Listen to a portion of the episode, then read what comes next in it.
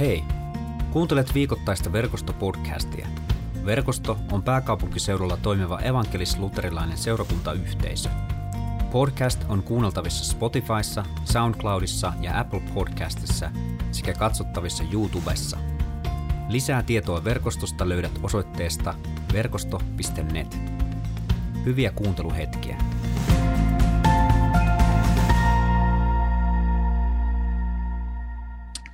Tämän päivän evankeliumin teksti on talletettuna meille Luukkaan evankeliumiin ja sen lukuun 21 ja lähtee Jeesuksen sanoilla liikkeelle. Ennusmerkkejä näkyy auringossa, kuussa ja tähdissä. Maan päällä kansat ovat ahdingossa ja avuttomia, pauhaavien meren aaltojen heiteltävinä. Kun taivaiden voimat vapisevat, ihmiset pelästyvät kuollakseen ja odottavat, mitä tuleman pitää. Silloin ihmisen pojan nähdään saapuvan pilvissä suuressa voimassaan ja kirkkaudessaan. Kun nämä tapahtumat alkavat, ryhdistäytykää ja nostakaa päänne pystyyn, sillä teidän vapautuksenne lähestyy. Jeesus esitti vertauksen. Katsokaa viikunan puuta tai mitä tahansa puuta. Kun näette lehtien puhkeavan, tiedätte itsekin, että kohta on sadonkorjuun aika. Samoin te tiedätte näistä tapahtumista, että Jumalan valtakunta on lähellä. Minä vakuutan teille, että kaikki tapahtuu ennen kuin tämä sukupolvi katoaa. Taivas ja maa katoavat, mutta minun sanani eivät katoa koskaan. Varokaa, etteivät juopottelu, Humala ja arjen huolet turruta teitä niin, että se päivä pääsee yllättämään teidät kuin ansa. Se päivä näet koittaa kaikille, jotka asuvat maan päällä. Pysykää siis jatkuvasti valppaina ja rukoilkaa itsellenne voimia. Paeta kaikkea sitä, mikä on tulossa. Rukoilkaa, että kestäisitte ihmisen pojan edessä.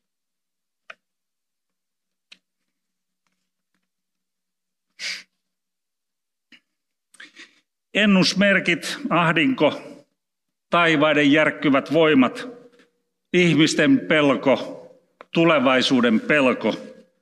Kaikki nämä ovat sellaisia teemoja, joista voisi äh, tehdä kassamagneetti-elokuvan, ja on niitä tehtykin. Ihmismieli on jostakin syystä viehättynyt ja viehtynyt tällaisiin teemoihin, jotka jollakin lailla ravisuttaa meitä sisältä sen takia mediakin, mediassakin myy nimenomaan sellainen aines, jossa me järkytymme ja me pääsemme kauhistelemaan. Siis sehän ei suinkaan ole median syy, että, että tämä kaikki myy, vaan mehän niitä ostamme. Jos me emme ostaisi, niin ei mediakaan niitä tekisi. Eli kyllä se on meissä kaikissa, jotka, jotka näitä asioita kauhistelemme tuolla Facebookissa tai turuilla ja toreilla. Varmaankin on niin, että, että tämä on yksi tapa meille käsitellä pelkoa. Että kun me nyt pidämme sen jotenkin tuossa käsien ulottuvilla ja kauhistelemme, niin, niin me jotenkin olemme paremmin valmistautuneet sitten siihen, kun kaikki kauheudet meitä itseämme kohtaa. No niinhän tässäkin raamatun kohdassa puhutaan nimenomaan pelkäämisestä, sen pelkäämisestä, mitä tapahtuu. Usein me olemme kiinnostuneet tietämään nimenomaan tulevia tapahtumia, että minkälaista, mitä asioita tapahtuu huomenna tai ensi vuonna tai, tai jossakin meidän tulevassa elämässämme. Ja sitten me kauhistelemme, jos sieltä löytyy sellaisia kauhistelun aiheita ja, ja joskus mieli voi olla hyvin ankkuroitunutkin nimenomaan pelkoihin ja pelon aiheisiin. Ja tässä meidän kristillisessä genressä tai tässä kontekstissa, jossa me elämme, niin jotenkin me koemme, että me olemme hengellisempiä, kun me olemme orientoituneet nimenomaan näihin lopun ajan tapahtumiin ja ajattelemme, että no kyllä nyt, nyt tässä varmaan kohta, kohta tapahtuu ja rytisee. Ja sitten jos niin kävisikin, niin sitten me olemme tietysti mielellämme paikan päällä sitten sanomassa, että enkö sanonutkin, enkö sanonutkin, että tässä kohta, kohta tätä, tätä tulee, vaikka on jo viimeiset 50 vuotta sitä puhunut. Ja, ja jos me oikeasti pelkäämme maailmanloppua joka päivä, niin, niin voihan olla, että niin eräänä päivänä sitten tapahtuukin ja me olemme oikeassa. Mutta voi toisaalta myöskin olla niin, että se, me pelkäämme koko elämämme ajan sitä maailman loppua ja se ei meidän elämän aikana tulekaan, mutta, mutta siihen on meidän aikamme sitten kulunut. Hukkaan on mennyt hyvä pelko. Minäkin olen suuri pelkuri. Olen ollut sitä pienestä pitäen. Muistan, kuinka pikkupoikana menin äidin kainaloon pelkäämään milloin mitäkin. Ukkosta, ukon ilmaa, painoin pään sinne äidin kainaloon, etten näkisi niitä salamoiden välkettä ja, ja maailmanloppu ei suinkaan ollut ainut peloistani. Pelkäsin kaikkea käytännössä. Talon palamista tai vanhempien kuolemista tai, tai milloin, no, omaa kuolemaa. Oli muutamia semmoisia hengellisiä lauluja, joita en voinut kuunnella. Onpa taivaassa tarjona lapsillekin ja tällaisia muita viehkeitä lastenlauluja. No sitten myöhemmässä vaiheessa äh, olin varmaan kiinnostunut juuri myöskin sitten näistä lopun ajan tapahtumista ja niistä laskelmista, että tuossa tulee sitten suuri ahdistuksen aika ja tuossa tulee tempaus. Onko se ennen vai jälkeen? Ja ajattelin, että olen hyvin hengellinen, kun olen näin valppaana tietoisena näistä, näistä asioista. Ajattelin, että tässä on tämä uskon elämä on aivan niin kuin huipussaan. Voitte kuvitella, kun tämmöistä menee jonnekin selittämään, niin tota, ajattelen, että onko lääkitys kohdallaan. No, niin kuin huomaatte, ohitan tässä aika sujuvasti monia asioita, mitä tuossa raamatun kohdassa on käsitelty ja teen sen ihan tarkoituksella, koska me voimme sitten ruveta vääntämään kättä niistä vaikka kuinka paljon. Mutta on hyvä muistaa, että me olemme eläneet lopun aikoja viimeiset 2000 vuotta. Siitä, kun Jeesus noita asioita puhui. Tuo Jeesuksen mainitsema kuvaus on ollut käytännössä voimassa kaikkina aikoina. Aina jossakin päin maailmaa on ollut juuri sellainen tilanne, jota, jota Jeesus tuossa kuvaa. Itse luen tällä hetkellä sellaista kirjaa, jossa kerrotaan Stalinin hirmuhallinnon ajasta Neuvostoliitossa. Ja täytyy sanoa, että se on kyllä todella, todella raskasta luettavaa. Kommunismin aikana ja erityisesti Stalinin hallintokaudella jonkun laskelmien mukaan Neuvostoliitossa tuhottiin 66 miljoonaa ihmistä. Siis 66 miljoonaa ihmistä. Se on niin iso luku, että me emme sitä, ehkä onneksi, emme tajua, kuinka iso luku se on. Monet näistä ihmisistä yksinkertaisesti telotettiin, kuka mitenkin. Ja jokaisella heistä oli omat odotukset. He olivat syntyneet tähän maailmaan jonkun isän ja jonkun äidin lapsina. Heillä oli jotakin odotuksia ja, ja ihan, ihan niin kuin sinulla ja minulla. Ja sitten yksi, kaksi nuo odotukset tuhotaan jossakin vankileirien saaristossa tai, tai yöllisessä, tai ne päättyy yölliseen koputukseen ovella. Itäisessä naapurissa ihmishenki ei ollut minkään arvoinen. Voitte vain kuvitella noita ihmisiä, ja siellähän oli varsinkin kommunismin alkuvaiheessa kristittyjä ihmisiä paljonkin, jotka tunsivat kyllä kirjoitukset ja varmaan heille se, mitä he elivät läpi vuosikymmeniä, niin oli juuri näiden lopun aikojen toteutumista. Ja tämä Stalinin aikakausi oli vain yksi esimerkki siitä, mitä, minkälaisen helvetin ihminen pystyy itsellensä rakentamaan, tai lähinnä toisille.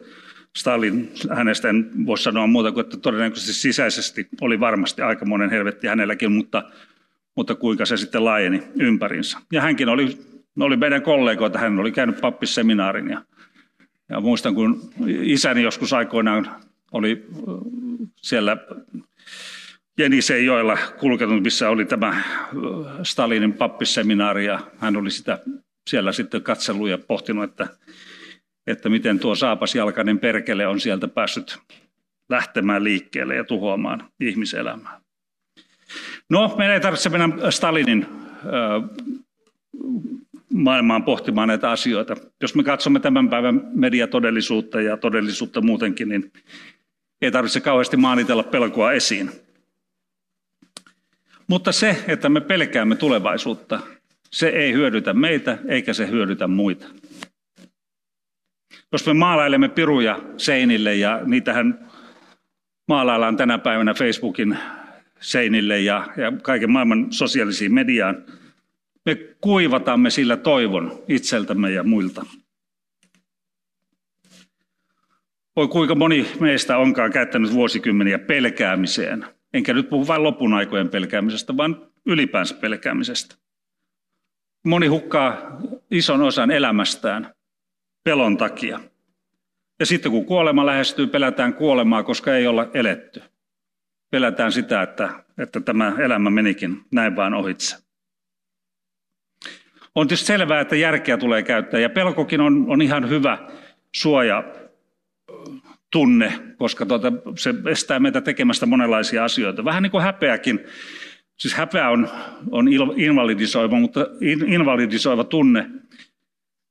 Mutta esimerkiksi nolous, kyllä joskus on ihan paikallaan. Joskus toivoisin joidenkin ihmisten kokevan pientä noloutta, niin ehkä välttyisivät joiltakin, joiltakin hölmöilyiltä. Järkeä kannattaa käyttää, mutta jos pelko saa semmoisen hallintavallan meidän elämässä, niin, niin me ohjaudumme siitä käsin ja optimoimme asioita vain siitä pelosta käsin. Ja sitten on hyvä muistaa se, että asioita voi tehdä vaikka pelkäisikin. Ja se, jos mikä on rohkeutta. Pelkään, mutta silti teen. Rohkeutta ei suinkaan ole se, että ei tunne pelkoa, vaan se, että pelosta huolimatta toimii ja sen mukaan, mihin on kutsumus. Kristinuskossa on selkeä käsitys siitä, että maailma alkaa jostakin, tai on siis alkanut jo, koska tässä nyt ollaan. Eikä lähdetä kiistelemään siitä, että milloin ja miten ja, ja näin poispäin, koska me saadaan sitten siitä kyllä aikamoinen riita aikaiseksi. Mutta se on alkanut. Ja kristinuskossa maailman aika myöskin päättyy. Milloin, miten, sitä me emme täysin tiedä, eikä meidän tulekaan sitä tietää. Jeesus nimenomaan varoittelee tästä, että ei lähdetä nyt niitä asioita miettimään, että miten, miten tämä homma, miten tämä näytelmä päättyy tästä. Ja Jeesus kyllä kehottaa tarkkailemaan ajanmerkkejä, mutta ei sen takia, että me orakkelimaisesti asettelisimme sinne näitä merkkejä. Tästä on paljon ikäviä esimerkkejä, miten ihmiset ovat sitten porukalla ajautuneet outoihin outoihin tekoihin ja sitten joutuneet häpe, häpeessä ja noloissaan ehkä enemmänkin palaamaan sitten takaisin ja toteamaan, että no ei se maailma nyt ihan tähän loppunutkaan.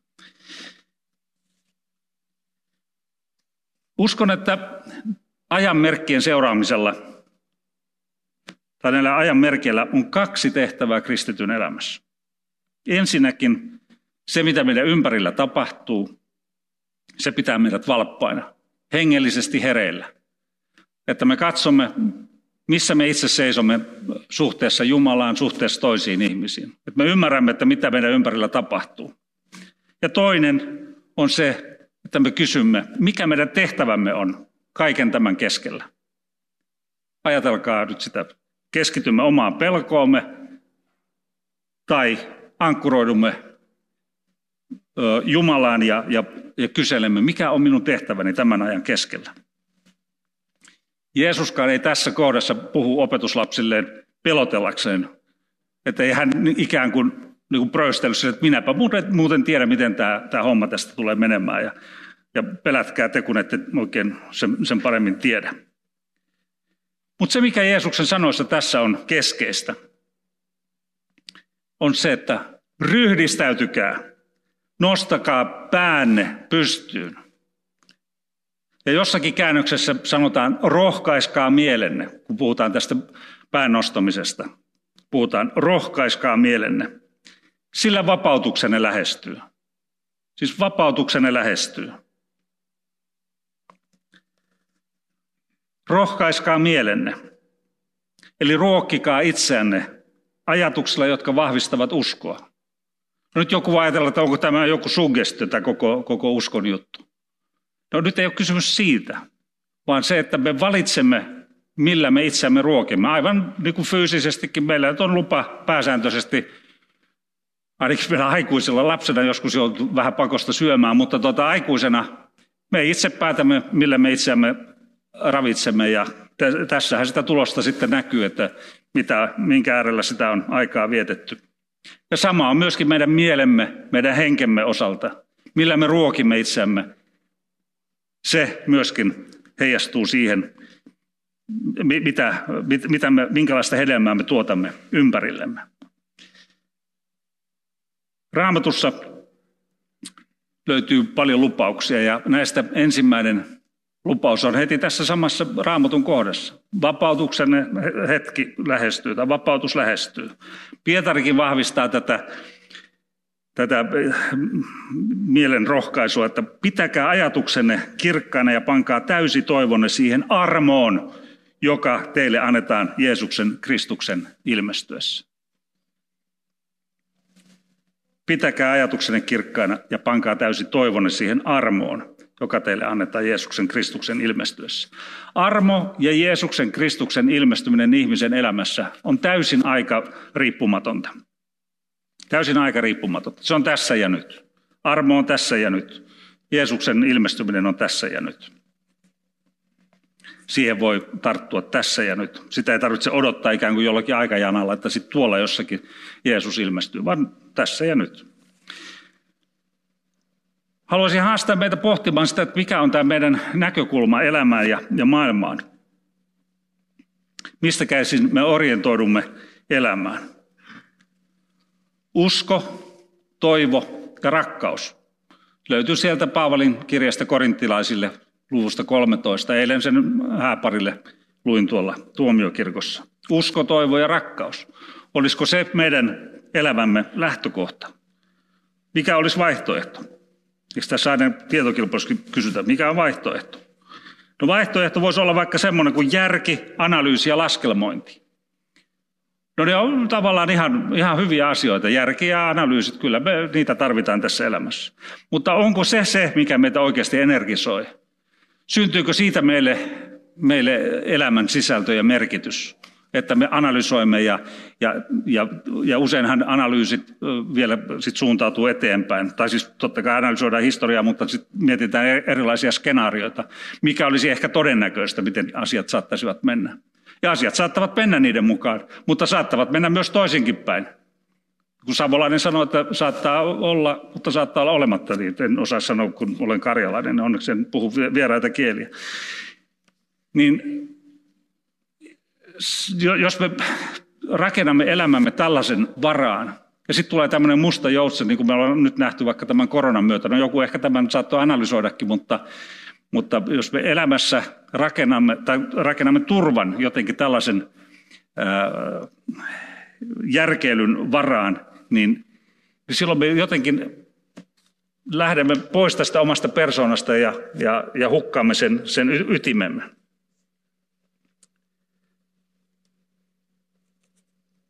Mutta jos, uskoo, jos me ankkuroimme elämämme uskoon ja toivoon ja rakkauteen, silloin syntyy se merkityksellisyys ja, ja mielekkyys meidän elämään. Ja sen lisäksi myöskin tyytyväisyys ja kiitollisuus. Että jos sä analysoit asioita vain ja katsot, kuinka asiat eivät nyt sitten menneetkään sen mukaan, se ei synnytä tyytyväisyyttä ja kiitollisuutta. Mutta jos valitset uskon ja toivon ja rakkauden, niin, niin silloin saat elämään sisältöä ja, ja mielekkyyttä. Arvetin aika ravistelee meitä monella tapaa pohtimaan suhdettamme Jumalaan, suhdettamme Jeesukseen, joka jouluna syntyy, tulee ihminen, siis Jumala syntyy ihmiseksi maailmaan. Ja Jumala käyttää jotenkin sellaisia aika voimakkaita keinoja tässä herättääkseen meidät pohtimaan sitä, missä me kuljemme tässä, tässä elämässä. Viikko sitten oli ensimmäinen adventti ja ja me touhotimme, että nyt hän saapuu, nyt hän saapuu. Ja Hoosianna raikaa ja palmun oksat liehuu ja, ja sanotaan, että kuningas tulee. Ja, ja sitten Jeesus ratsastaa sieltä pienellä aasilla tuosta noin tulee tänne. Kuninkaasi tulee nöyränä. Jeesus sanoi, että, että tuota, älkää nyt turhaa, tehkö tästä, ei tehdä tästä nyt numeroa.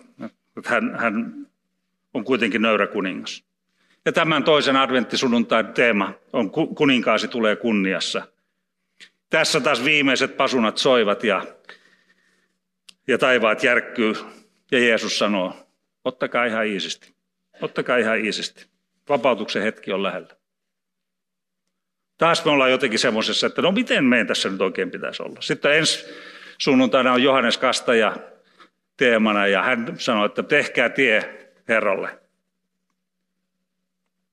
Ja vielä neljäntenä adventtina pohdimme Marian kanssa, että mitä tässä tapahtuu. Jumala tulee ihmiseksi maailmaan, syntyy ihmiseksi maailmaan. Ja sitten siellä on se Joosef, johon mä itse samaistun kaikista eniten. Hän on kaikista eniten huutamalla koko tässä hommassa. Morsian on, on raskaana ja itse ei koe varsinaista niin kuin asiantuntijuutta tai, tai tuota osallisuutta siihen asiaan. Enkeli ilmestyy ja hän koittaa jotenkin siinä oloutua siihen hommaan, mies parka. Kaiken tämän keskellä, niin kuin tuossa äsken laulettiin, että, että Jumala on, on, on rakkaus.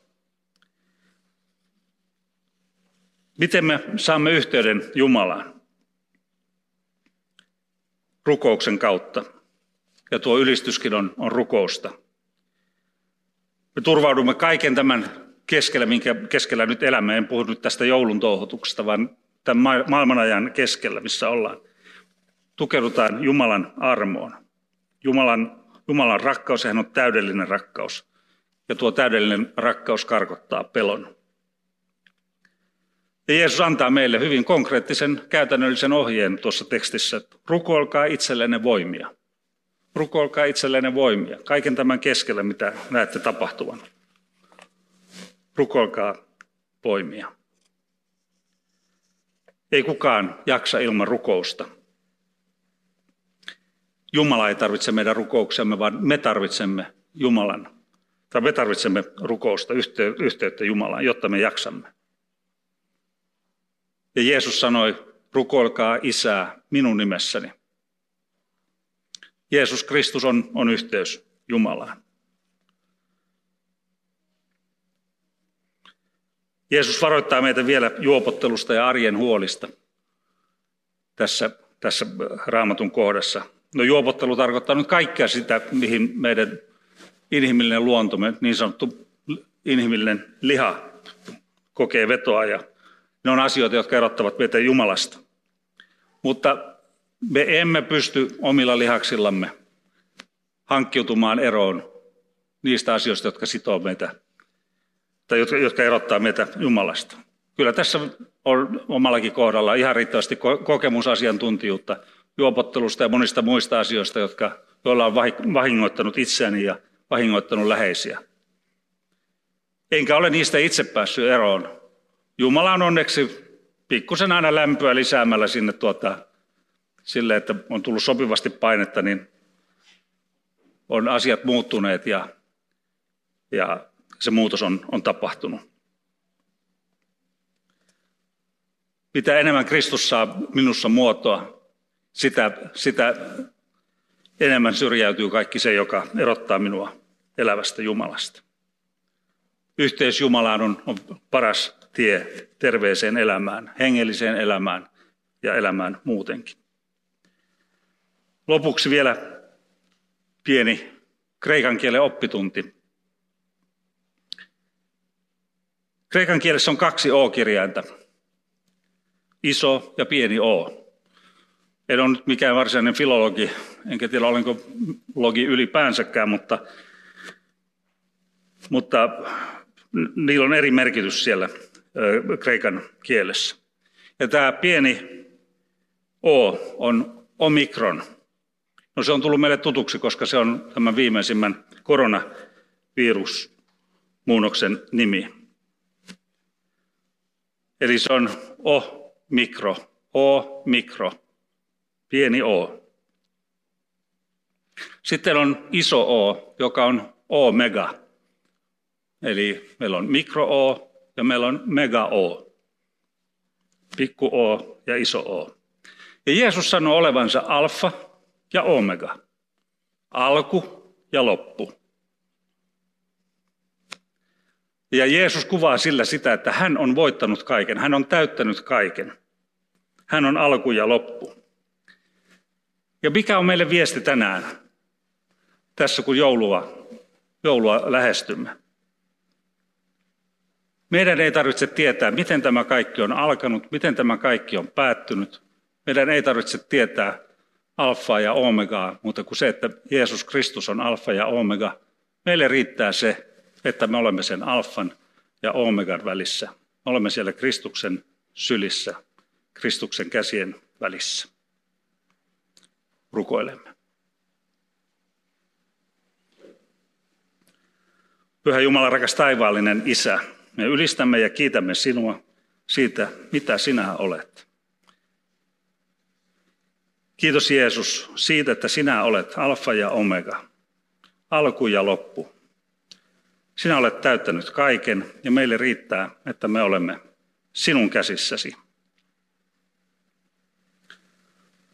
Herra, me tunnustamme sen, että me olemme rikkoneet sinua vastaan ja toinen toisiamme vastaan, myös itseämme vastaan. Ja kuule, Herra, kun me tässä hiljaisessa hetkessä tuomme omia ajatuksiamme ja asioitamme sinun eteesi. Jeesus Kristus, sinä tulit maailmaan, sinä elit ihmisen elämän. Sinä päädyit ristille sovittamaan meidän syntimme.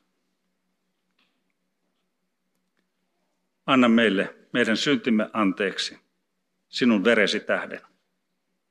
Jumala osoitti rakkautensa maailmalla, maailmalle antamalla ainoan poikansa, jottei kukaan häneen uskova tuhoudu, vaan saa ikuisen elämän. Ystäväni, Kristuksen palvelijana julistan sinulle synninpäästön, isän ja pojan ja pyhän hengen nimeen. Kiitos kun kuuntelit verkostopodcastia. Seuraa verkostoa somessa ja osallistu verkoston online Jumalan palvelukseen. Suorana sunnuntaisin kello 17.00 osoitteessa verkosto.net.